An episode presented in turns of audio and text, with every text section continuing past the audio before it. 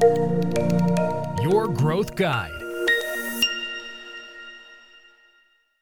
Γεια σας, είμαι ο Κάρλος Τσελικυριάν από το Your Growth Guide και σήμερα θα συζητήσουμε για ένα πάρα, πάρα πολύ συνηθισμένο ερώτημα.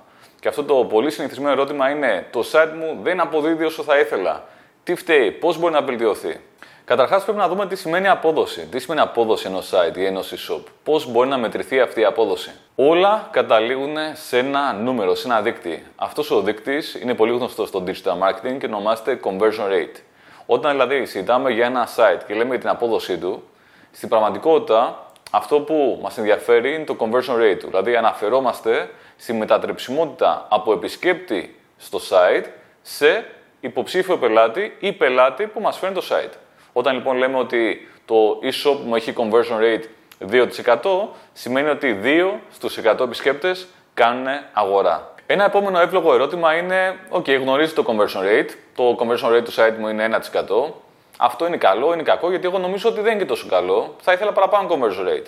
Πώς μπορώ να μάθω αν είναι καλό ή κακό το conversion rate του site μου, η απόδοση του site μου; Η απάντηση είναι ότι μόνο ένας έμπειρος ειδικός μπορεί να απαντήσει αυτό το ερώτημα για το αν είναι καλό το conversion rate στο συγκεκριμένο κλάδο, στην συγκεκριμένη αγορά, τη συγκεκριμένη χρονική στιγμή. Γιατί όλα αυτά αλλάζουν συνεχώς.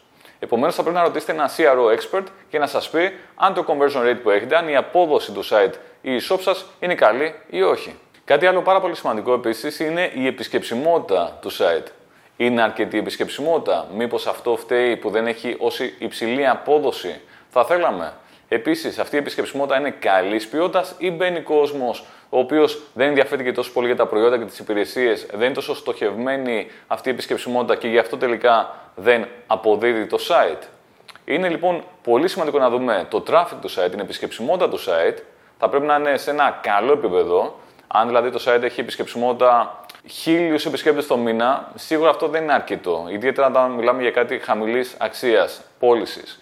Αν η επισκεψιμότητα είναι του στυλ 50.000, τότε ναι, σίγουρα αξίζει να συζητήσουμε για το conversion rate και αν είναι καλό ή όχι. Κάτι που συναντάμε πάρα, πάρα πολλές φορές στη GIM είναι ότι μας έρχονται νέοι υποψήφοι πελάτες οι οποίοι δεν γνωρίζουν ποιο είναι το conversion rate του site τους ή για κάποιο λόγο το conversion tracking μέσα στο site τους δεν λειτουργεί σωστά.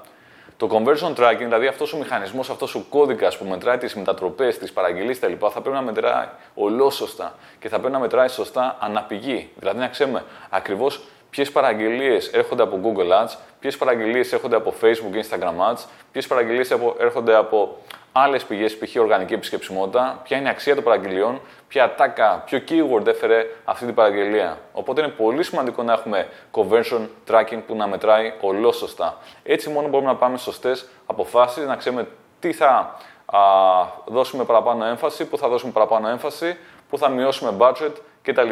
Έτσι δηλαδή μπορούμε να πάμε σωστές στρατηγικές αποφάσεις για το site ή e-shop μας. Εάν υποθέσουμε ότι γνωρίζουμε το conversion rate και το conversion rate είναι καλό, μας έχει πει δηλαδή ένας έμπειρος ειδικός ότι το conversion rate που έχουμε είναι καλό, είναι ικανοποιητικό, είναι πάνω από το μέσο όρο, τότε θα πρέπει να κάνουμε scale το ήδη υπάρχον σύστημα. Να φέρουμε ακόμα παραπάνω επισκεψιμότητα για να έχουμε ακόμα μεγαλύτερο οικονομικό αποτέλεσμα. Αρκεί βέβαια να έχουμε τα προϊόντα, τις υπηρεσίες να πουλήσουμε, να έχουμε αρκετό capacity.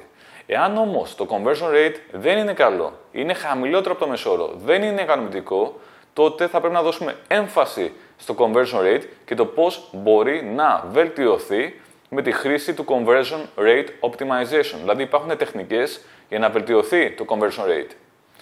Αυτό κάποιος μπορεί να το προσπαθήσει να το κάνει μόνος του, DIY, do it yourself.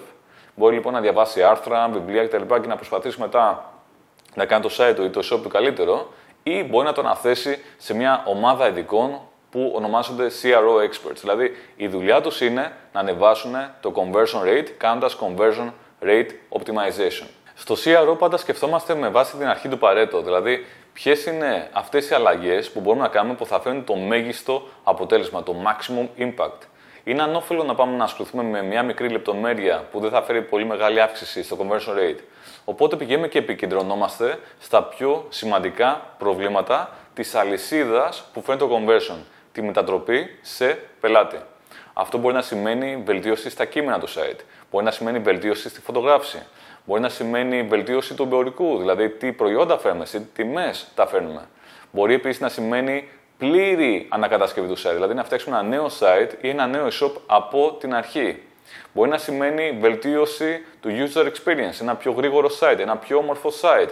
Μπορεί να σημαίνει βελτίωση του brand προς τα έξω, βελτίωση του perceived value των προϊόντων και, ε, και υπηρεσιών, δηλαδή ποια είναι η εικόνα που βγάζουν προς τα έξω όσον αφορά την αξία τους. Επομένως, είναι πάρα, πάρα πολλά αυτά που μπορεί να γίνουν για να αυξηθεί το conversion rate και ένας έμπειρος ειδικός μπορεί να πει πού πρέπει να δοθεί έμφαση και με τι προτεραιότητα μπορεί να γίνουν αυτές οι ενέργειες του CRO, δηλαδή της προσπάθειας για αύξηση του conversion rate. Στα πλαίσια του CRO, οι experts πολλές φορές διεξάγουν και τα λεγόμενα split test, δηλαδή δοκιμάζουν διαφορετικές ιδέες.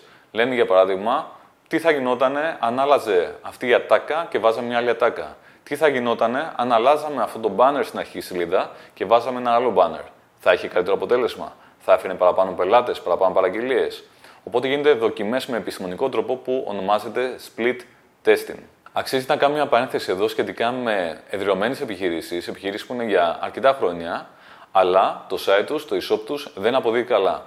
Αυτό κάποιες φορές εμπειρικά έχω δει ότι έχει να κάνει με sites τα οποία είναι πια παλιά, είναι ξεπερασμένα, δεν έχει γίνει ανακατασκευή όταν θα έπρεπε να γίνει ανακατασκευή. Οπότε εκεί πια είναι η λύση να φτιαχτεί ένα νέο site, ένα νέο e-shop από την αρχή.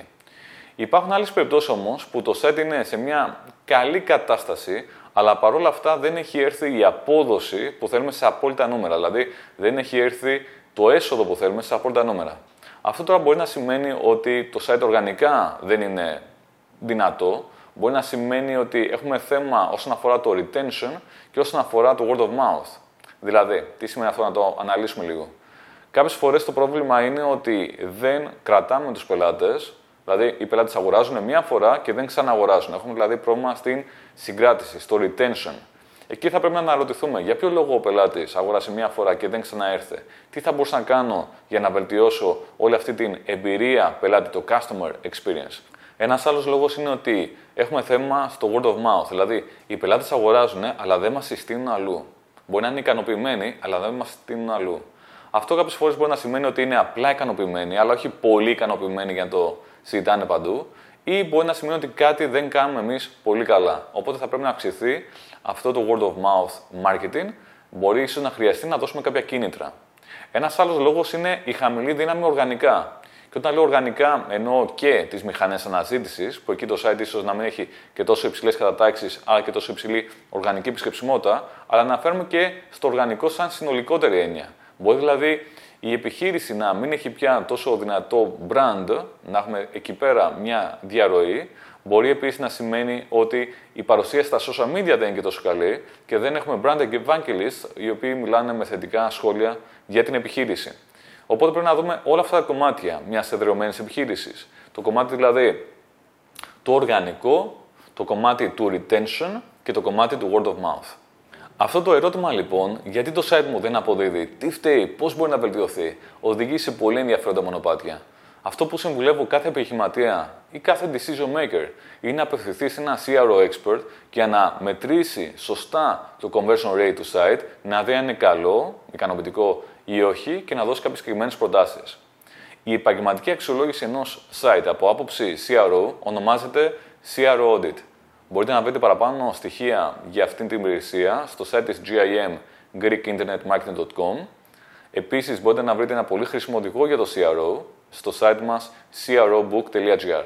Ελπίζω να το βρήκατε χρήσιμο. Θα χαρώ να τα ξαναπούμε στο επόμενο.